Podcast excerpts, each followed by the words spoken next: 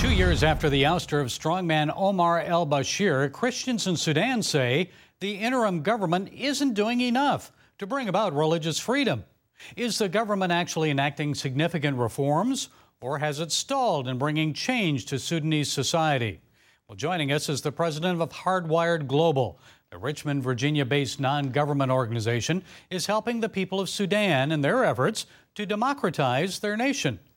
Tina, it's good to talk with you again. So, I know some Christians say they can now purchase alcohol in Sudan, but that isn't really the change they're looking for. Is Sudan actually embracing religious freedom, or is it just window dressing? I think that that's the million dollar question right now, Gary. It's great to be with you you know, the people of Sudan have been fighting for their freedom for a very long time. And when they finally ousted Omar al Bashir, I don't think that they were doing it to get alcohol, like you said.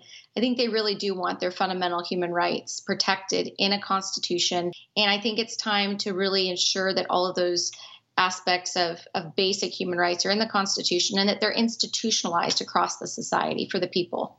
And the United States lifted sanctions and the state sponsor of terrorism designation against Sudan last year. So, what other reforms do the U.S. and Western nations want to see Sudan enact? Well, they did, and we saw right around that time that, that Sudan said that they would guarantee religious freedom in their new constitution. Uh, but there are still so many institutional changes that we need to see happen. Uh, I mean, as you as you know, that the um, ICC and Sudan agreed to to send some of the indicted war criminals from the genocide in Darfur over to the ICC to be prosecuted.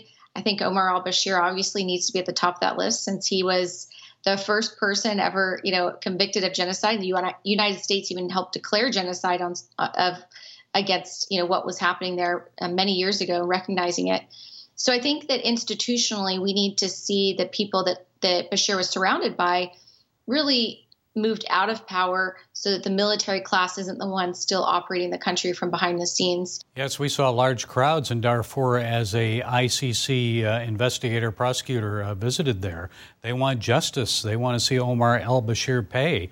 And I, I've got to ask about the world's youngest nation, South Sudan, now celebrating 10 years of independence. There's been a lot of fighting and division in South Sudan since then. They've experienced recent flooding, a drought, myriad of problems. So, how close is South Sudan to unifying and finally accepting a new constitution, Tina? Well, I'd like to say that they were close, but I, I don't think that they are. I, you know, they've been pushing it off for at least two or three years now. Uh, my organization, Hardwired, has been very active in helping train the parliamentarians and other key leaders throughout the government to understand you know, what does it mean to have a constitutional government, a government established by the people for the people where it protects the rights of the people? How do you serve your constituents? How do you educate your constituents on what their rights are?